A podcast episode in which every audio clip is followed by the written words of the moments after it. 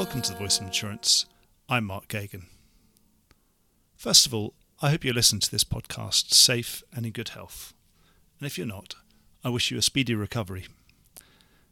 The best thing about being a journalist is being able to access the top minds and experts to make sense of the world. So today, with economies and our clients being forcibly shut down, events cancelled, sovereign and corporate bonds undergoing spectacular gyrations, and share prices tumbling globally with insurers' stock falling more than the market average, I wanted to talk to someone smart to help ordinary people like me and you to understand a bit of what is happening and what might be at stake. I also wanted to talk to someone who could put what we're experiencing into some kind of historical context and see if there are any lessons from crises past that we should be reminding ourselves of today.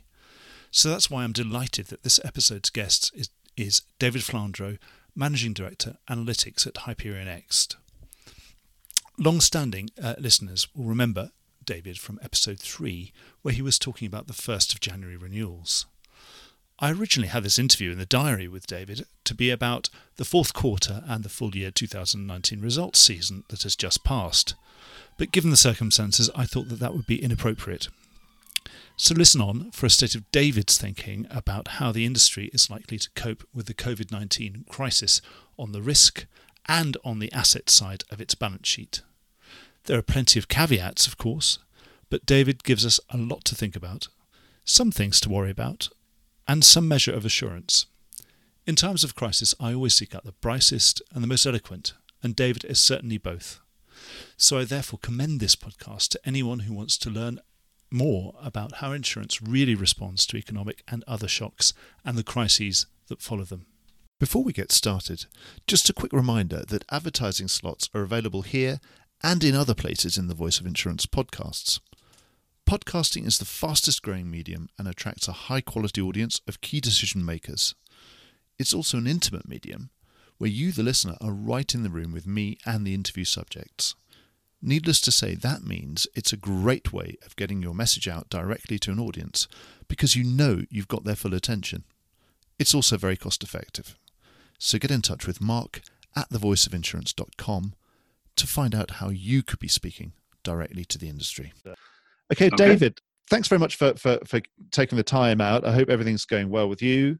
What I want, we, I know we, we slated this uh, meeting in to do a big roundup of Q4 and the full year uh, 2019 results, but I think we've kind of uh, events have overtaken us a little bit, uh, to say the least. So I thought right. it would be worth using our time uh, wisely and try and talk around uh, the coronavirus, COVID 19, however you want to describe it, and and and see for one i'd just like to ask you where you think uh, we're likely to be as an industry globally uh, the insurance industry on on the risk side of things and also how it's going to affect us on the asset side of things. We might deal with where you think uh, the hit is coming on on the risk side of things.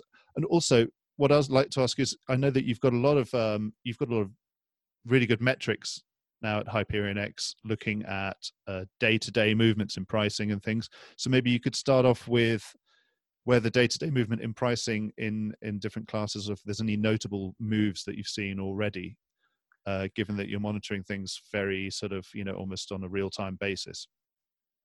We are monitoring things very closely. Thank you. Yes. And um, I, I guess the thing to say really is that um, we've got a few different events coming up. Clearly, the the April first renewals, the the June and July first renewals, and in many ways, particularly in reinsurance, the the trends um, going into those renewals haven't changed as much as perhaps you would have thought yet. And I'm there. I'm talking about things like Japanese wind excess of loss business, et cetera. Where we are seeing things change, though, are on other uh, primary renewals, where you've got um, uh, a lot of requests for extensions happening uh, for, for obvious reasons, just because people want to wait and see on both sides of the trade how things turn out. And we're doing this in a very qualitative uh, way, uh, doing it uh, really blocking and tackling client by client, market by market, trying to make sure that everybody's comfortable with um, with whatever deal is struck to extend um, contracts uh, as we get through so this. Are but, they just um, um So they generally sort of ex, um, just extension on expiring terms, just pro rata, that kind of thing. A couple of months, three months. Uh, I, I, wouldn't say generally, but certainly there are uh, people on both sides of the trade asking for that, as as you can understand in, in, in a situation like the one that we're in. But um, you began by asking about the two different sides of the effect that this might have, and you mentioned first on the risk side and second on the balance sheet side, which I think um, is pretty interesting because I think the effects are going to be different in magnitude. I mean, it, obviously, on the risk side, I think, as you described it, there there are lines of business that are obviously going to be affected, and and there you you know you can talk about CBI, um, but but then you have to talk about where there are public liability and civil authority covers. There there are a whole bunch of different lines: med mal, workers comp, um, event cancellation, travel, mortgage, aviation. Uh, just, we're all in line right now, so cyber is going to be affected, credit and surety, energy. Each and every, we could spend an hour talking about the effect on each and every one of these uh, lines, professional indemnity, D&O, um, and each and every one will have will experience a slightly different effect due to the coronavirus. Uh, and that's before you get into talking about just traditional life accident and health policies and the magnitude. But in the in the next quarter or two, the magnitude of claims coming through those policies, well, not insignificant and not uh, involatile, I guess. It, it, it's important to recognize that those claims are manageable given the amount of capital that the insurance sector has. And even where we can find the really big claims, like the Tokyo Olympics, if you extrapolate what individual companies are saying, you're talking about single digit billions. And that, that's not insignificant at all. It's, it's very significant and important, especially to the people involved. But this is an industry that had a $150 billion loss year in 2017 and sustained it with some earnings pressure, but not capital pressure. So the, the risk side, or if you will, the P&L side of the industry for the next couple of quarters. I don't see anything acute enough uh, to be um, too worrying in the next couple of quarters. But the other side of the equation, as you mentioned, is is not claims; it's the balance sheet of the sector, and um, this is a little bit more akin to what was happening after the financial crisis. Although it's really important to note that the insurance sector is nowhere near as heavily leveraged to what I would call structured assets as it was going into the financial crisis. So some of the things that that we've talked about before, um, you know, the well, uh, obviously we don't have an AIG this time in in sense of you know super senior credit default swaps and all that kind of stuff. Uh, that's just not on on the balance sheet anymore. That's right. After the financial crisis, the if if I may say, the uh, aggregate balance sheet of the entire insurance sector became much more conservative. So much so um, that you know, you, basically you're looking mainly at, at uh, medium to short dated, high grade fixed income securities uh, in, in terms of what is the largest asset. And if you look at Solvency II ratios going into this, I mean, if you look at some of the reinsurers, uh, I'm thinking of one that has a Swiss solvency test ratio going into this, uh, I think in the 230% range. I'm sure that it's gone down now. But this is a different situation than that uh, in terms of the sector's balance sheet than the one that we were in in 2007 with the sector just coming out of the liability crisis uh, just coming off of the back of hurricane katrina um, and, all of the stuff that preceded that. We're, we're not in that situation at all. Um, the, the balance sheet of the sector is much more sound. That said though it is um, notable that after you know 11 years of relatively lackluster investment returns, some carriers were starting to just move into uh, slightly more aggressive assets. They were starting to gear up a little bit more on equities. And so some of those price movements will have a balance sheet effect for certain carriers. And you can see that with rating agencies now reacting and, and looking at short term price movements and asking for stress testing um, asking about what that what effect that will have on growth expectations. Was that just partly was that partly an effect of having had such a great year in the stock market last year that people just let it ride and allowed that that allocation to rise along with the increase in the values of the stocks they were holding, or, or was it more of a conscious decision to say, well, well I want to allocate more to stocks? I would say more the former, but possibly the latter at the margin. And if you think about this, uh, one of the reasons why rates were going up, um, in, in addition to the, the, entirety of claims trends that we could we could analyze in some detail, but one of the reasons that rates were starting to go up was that insurance companies almost universally in the P&C sector were earning, um, you know, decadal lows in terms of investment yield and particularly investment return. And that's because balance sheets were so conservative uh, both for strategic reasons, but also for regulatory and rating capital reasons coming out of the financial crisis. So its CIOs were moving into slightly more uh, aggressive assets with a little bit more yield pickup. And yeah, if if the equity proportion of the portfolio had grown, they weren't necessarily scaling it back. So if, if this had happened five years ago, um, I suppose that the effect on balance sheets would have been marginally less. It still won't be something that is necessarily of a big concern, but but it's it's going to be separate um, from just the claims effect that we're seeing from those business lines that we named before. So you'll have an earnings effect and a balance sheet effect. The earnings effect is a little bit um, easier to quantify in terms of quarterly returns on equity and what effect different business lines and claims trends might have in the quarter. The, the balance sheet effect, though, is going to be pretty significant, especially when you have you know you've got a 10 year treasury note uh, trading at below 100 bips on most days last week. Um, you've got extreme volatility happening in the fixed income markets. If you mark uh, even if you mark some of the higher grade securities to market on the available for sale side of the balance sheet you're going to see some volatility. There's no doubt about that. And that will have an effect on things is there anything to look into in terms of our industry's allocation to corporate uh, debt um, has that changed much over the time?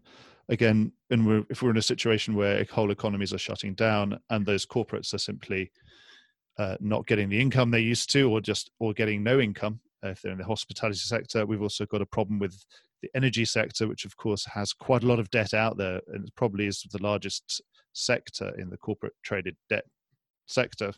Again, yeah. with the oil price having completely plummeted, uh, what's is that a worry? Uh, um, you know, you look at a, a, a typical P&C insurer and you see maybe a 50% allocation to to corporate bonds. Uh, how much of a worry is that? And, and uh, you know, because 50% sounds like a hell of a lot to me. But uh, uh, have you got any yeah. view on that? I do. Well, first of all, just just to remember that in extremis, I mean, if we get to the extreme case, then everything's a worry, right? that so there's there's always that caveat. Um, but in terms of the corporate debt that's held on the balance sheets of most insurance companies, it, it is pretty high in terms of the capital structure pecking order. So, I mean, if you've got investment grade or higher, as most insurance companies and certainly most reinsurance companies do in, in their corporate bond portfolio, you are looking not just at the ability of corporations to generate earnings to, to pay interest, although that's really important, if you're looking at solvency, you're just looking at the assets of the corporation vis-a-vis its obligations. And again, insurance companies tend to, uh, certainly P&C insurance companies and reinsurance companies tend to hold uh, corporate debt that's high up in the pecking order. I'm not trying to be sanguine about this at all. As I said, in extremis, uh, everything is a worry, okay? But it, it isn't as if uh, our insurance carriers are heavily geared to structured assets, structured mortgages, CDOs, um, collateralized loan obligations, and, and that sort of thing, like they were more often going into the 2008 crisis. So this is much more like really blue chip corporates that are generally credit worthy. Uh, maybe you're charging them more than you did last week, but you'd still lend to them. You know, they would be able to roll over this debt no problem and, and repay you the outstanding amount when when they come due. I, again, I don't want to be too sanguine, but we're talking about high grade, medium duration fixed income securities here. Uh, when we're talking about the corporate bond portfolio of the reinsurance sector, there are individual exceptions, but uh, in general, the the asset side of the reinsurance and most of the P&C insurance sector's balance sheet is secure. Now, remember, that's one of the things that you're talking about. There is, you know, refinancing risk and you're also talking about uh, default risk. That's those are all really important problems. But in the near term, the thing that's going to affect um, insurance company balance sheets in terms of what they report, in terms of book value, is just the mark to market. What do these wild swings in interest rates mean for the fixed income securities and equities, although many uh, less equities that are sitting on insurer and reinsurer balance sheets? And that's something that we mon- we're monitoring every day now. So it's going to be a mark to market effect. That, so that's what we're really going to be looking out for at uh, Q1 is sort of what's happened to everybody's, you know, what they're going that's to be right. saying. In the short term, I think that's right. Longer term, you know, everything's up for grabs in terms of how the economy performs long term, in terms of government action and its effect on carriers in the longer term. But in the short term, it's a mark to market effect and it's claims effect. Well, um, we're in a kind of interesting position in that we you know we've already been you've been using this as a reference point that we've we we went through a global financial crisis you know uh, uh, 11 12 years ago uh, what do you think is different about this this crisis or, or, what can we use from the previous crisis uh, as a guide on on the effects on some some classes and and and also on the balance sheet? You know what what what are the what lessons could we be applying and and and sort of getting out of a history drawer and and and, and reading up on to, to remind us of some of the things that happened last time and what we could learn from that well i guess there are a couple of differences between um, the crisis this time and last time if you're thinking about the insurance sector last time the, the crisis um, was caused in large part by activities within the financial sector those were related to balance sheet leverage and uh, asset allocation decisions that were undertaken by inter alia insurance companies last time around. And going into the crisis last time again, the sector was not as well capitalized as it could have been, especially given its asset allocation. The, the huge influx of um, quantitative easing and fiscal spending and the bailouts that happened last time um, did sustain the financial sector um, through the crisis. Uh, you, you, at least one can make a very strong argument in favor of that. And that's because the financial sector was the cause of the crisis. It was the financial crisis. This time around, we're, we're we've got a financial sector that, in, in my opinion, was basically sound going into the crisis, but we have a, a significant external shock uh, happening from pandemic, and, um, that means that not only is the financial sector affected, but the entire economy is affected. And so the, the primary cause of the crisis is the entire economy. And, and so the medicine may have to be a little bit different. It, it might not just be monetary stimulus that's needed, it might be fiscal stimulus. And so it, looking at the UK, where I am now, I mean, the announcements that were made by uh, the Chancellor Sunak last Friday I think this, this is the largest um, Keynesian intervention in a Western economy that I've ever seen in my life. Basically, the government is coming online and saying, we will pay wages effectively. We, we will pay you to keep your business open. I mean, this is classical uh, Keynesian, is Keynesian fiscal spending. And that's different to what happened um, in the financial crisis. In the financial crisis, we had cash injections into financial institutions and corporations to keep them afloat to keep the economy going by proxy. This time there's no proxy. It's direct government intervention directly into the lives of individuals. And so that that is really different and really significant, and it remains to be seen what effect it will have. The theory tells us that this is the right thing to do. And so the financial system will be a beneficiary of this, but it won't be the primary beneficiary, it'll be a secondary beneficiary. Does Have I got some... way too academic and theoretical? No, no, no, no, no. It sounds good. And also, does that give you more confidence in you know on those corporate debt holdings? If if if the corporates are sort of you know if businesses are going to be directly intervened in and effectively bailed out, and that they're going to have their wage bill paid, so that presumably that makes them a better credit risk than they were last week before the before well, yes, these I, kind of Keynesian interventions if you have a government backstop behind you, you know, keeping your business open, it's certainly far from ideal. And it might change your credit worthiness and change the relative attractiveness of your business, but it it does um, ultimately help with solvency. Now, the other really interesting thing that I'm starting to think about here, um, that I'm just beginning to think about, because you know we we've been in this era for the last 30 years that we've called the great moderation when you know, governments borrowed ever more money and interest rates have just gone down. Well, if if now the government comes in with trillions and trillions of dollars of backstop, and that backstop goes directly to businesses that have their own individual discrete risks, does that say something for the long-term interest rate picture? And I don't know the answer to that question, but it's a very significant question to ask because long-term interest rates will have a really big effect on insurance company balance sheets in the long term. Um, if we get back into a world where it's more difficult for governments to finance their balance sheets after this is all over, that just changes the nature of investment income. It changes the value of assets and everything else. But things are moving quickly right now, and it's just a question I'm asking in the background. Yeah, I mean, I remember last last time we worried about, uh, you know, was was all the stimulus going to cause inflation and bring inflation back, and and then leave leave insurers in a real bind where they really weren't getting yes. the kind of you know negative real interest rates, where they weren't really getting the kind of returns to pay uh, to pay for that increased inflation that was going to come through on the claim side, but it didn't happen last right. time. I agree. I know, so ha- and I thought, I thought it would. so you're more worried that it will happen this time because this is more Keynesian, more, more, uh, more direct. I, I, hope it doesn't. I hope that in two or three months we we come out the other side of this. I mean, that's probably too optimistic, but I hope that in some period of months we come out the other side of this. We have a big snapback and we resume to business as usual but you know, um, if that's not what's going to happen, then yes, it will change um, the government, the, the, way governments finance themselves. It'll change taxation. Um, it will change the the yield curve and the interest rate picture, and all of those things, and inflation perhaps, and all of those things uh, have big effects. Uh, not just on insurance companies, but on all financial institutions and on the economy. So, the, the intervention that we're making in the economy, again, I'll just say it again, I've never seen anything like this in my life. Uh, what I saw on Friday from the British Chancellor, I don't know what the US uh, Congress is going to do today, but these are big economic interventions that are happening.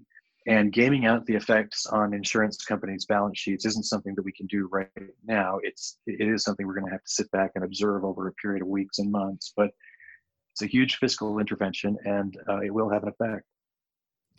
Okay. Um, what about? I think it's fair to say uh, it would be hard to argue that that we're not in a recession uh, at, at, the moment, or that the economy is not, I'm, I'm, subtra- uh, not uh, sure contracting hugely because there is no economic activity yes. that I can see outside my window at the moment. The or very, economy very is recessed. There is no doubt about that. Yes. So, um, okay, with the last financial crisis, obviously it came with a recession attached. Um, yeah. What about why don't we go through some of the kind of playbook of you know what happens to insurance uh, in recessions. Obviously, you have uh, you may be able to have uh, rate rises, but at the same time, you can't have uh, you know your clients' budgets are under pressure, and you have less economic activity, and you have less units of exposure increasing or, or they're decreasing.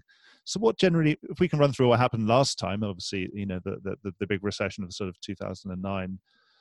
Uh, you know what happened then and and sort of stuff to sort of remind ourselves of uh, now that we're, we've definitely got a recession whether we snap back or not in, in the second half of the year is, is another thing but uh, what are the classic yeah. things that happen well if even if i go back before 2009 if, if you look at the classical effect of a recession on the p&c insurance industry if we can just use that generic term i mean the question becomes about top line and i guess the not to not to say anything too frightening, but if you think about the Great Depression, um, you know, people just buy less of everything. corporation corporate earnings slow down, sales decrease, activity slows, and if that happens, then people will spend less on insurance, but they will not. They will continue to claim um, more in terms of uh, the insurance that they do buy. So it it becomes a top line question and an underwriting question in a in a prolonged recession. You have the grinding effect of higher claims lower premiums less demand and that that can become very difficult for insurance companies. Now in 2009 you know we were coming out of an environment as we were going into the recession where we had had a liability crisis and that sustained pricing going into the recession at a slightly higher level. Um, but as um, quantitative easing kicked in, and as inflation fell, And as claims started to fall post recession, we had a very long period. I think it was was it nine years uh, where in most primary lines, with some exceptions, we saw uh, rates just fall. And that really didn't self correct until 2017, 2018, when we started to see marine, aviation, energy, construction rates going back up. But you could argue that that long fall in rates was in part a result of quantitative easing, uh, lower interest rates, easier access to capital for the insurance sector as we went into the wake of the Great Recession of 2009 and 2010. Um, luckily for us, the lower inflation and the better reserving picture during that period meant that even though prices were falling, we were able to be profitable for most of that time.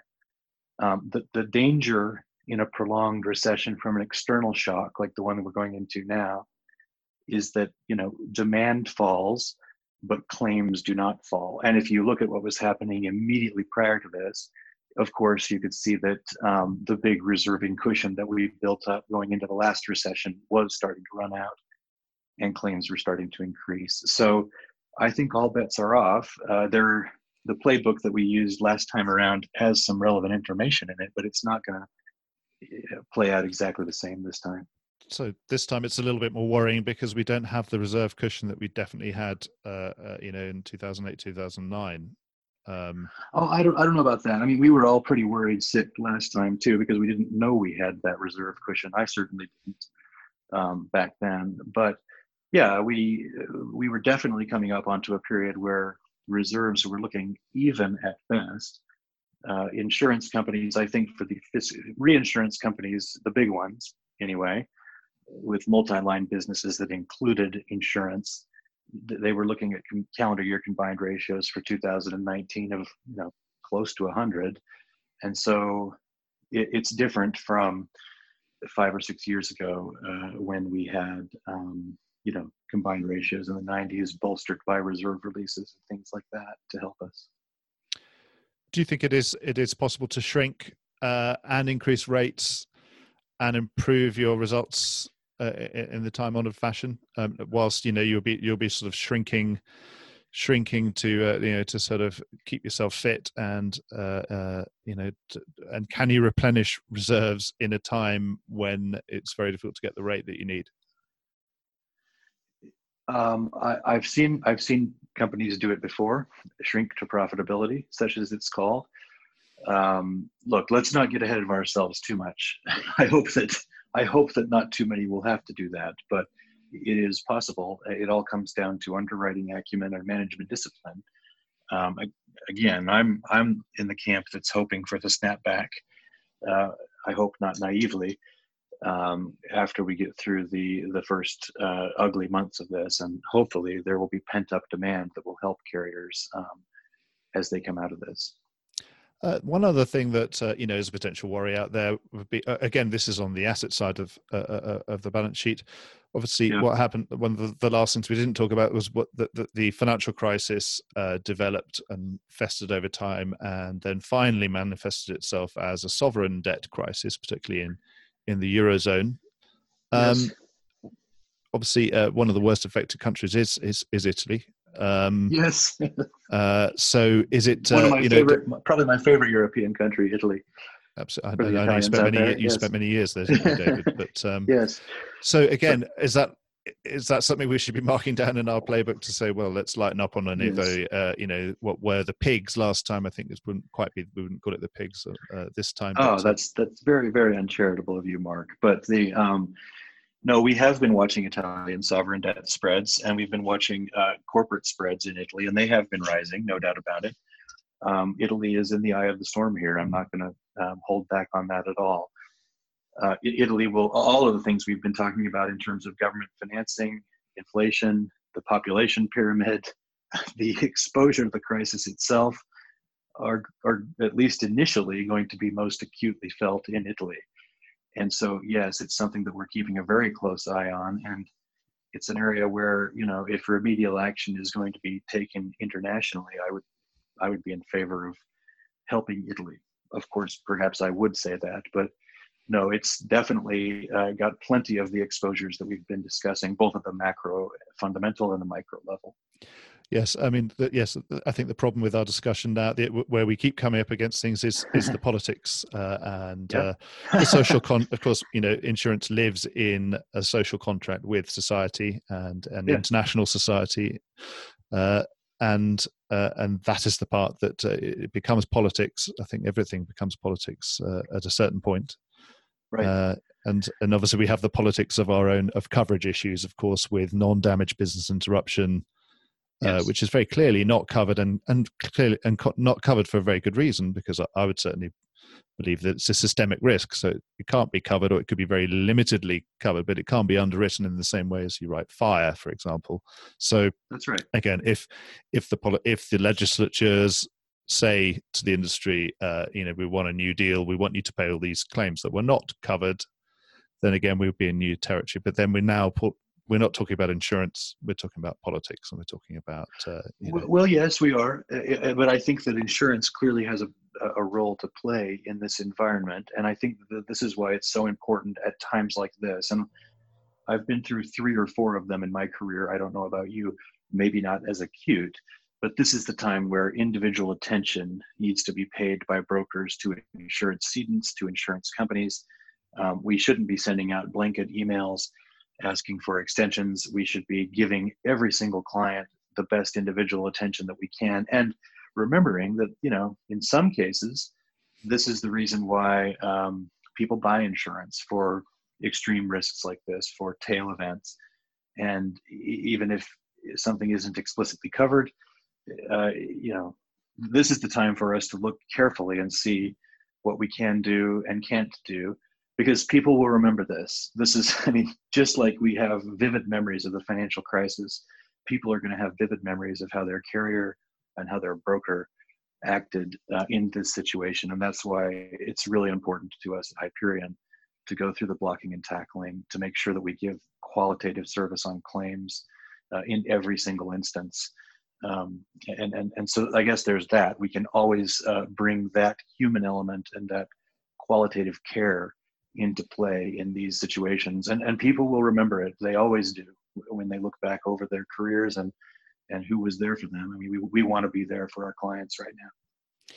Yeah i suppose this is more of a direct test of insurers than it was last time As would it be fair to say in terms of the the p&l side of the balance sheet the, P, the p&l side of the financial statement and and claims and how we perform in this environment absolutely yes I was just wondering, also out loud, um, is, uh, you know, uh, this is probably the worst. We really, really, really don't want to have a bad hurricane season this year.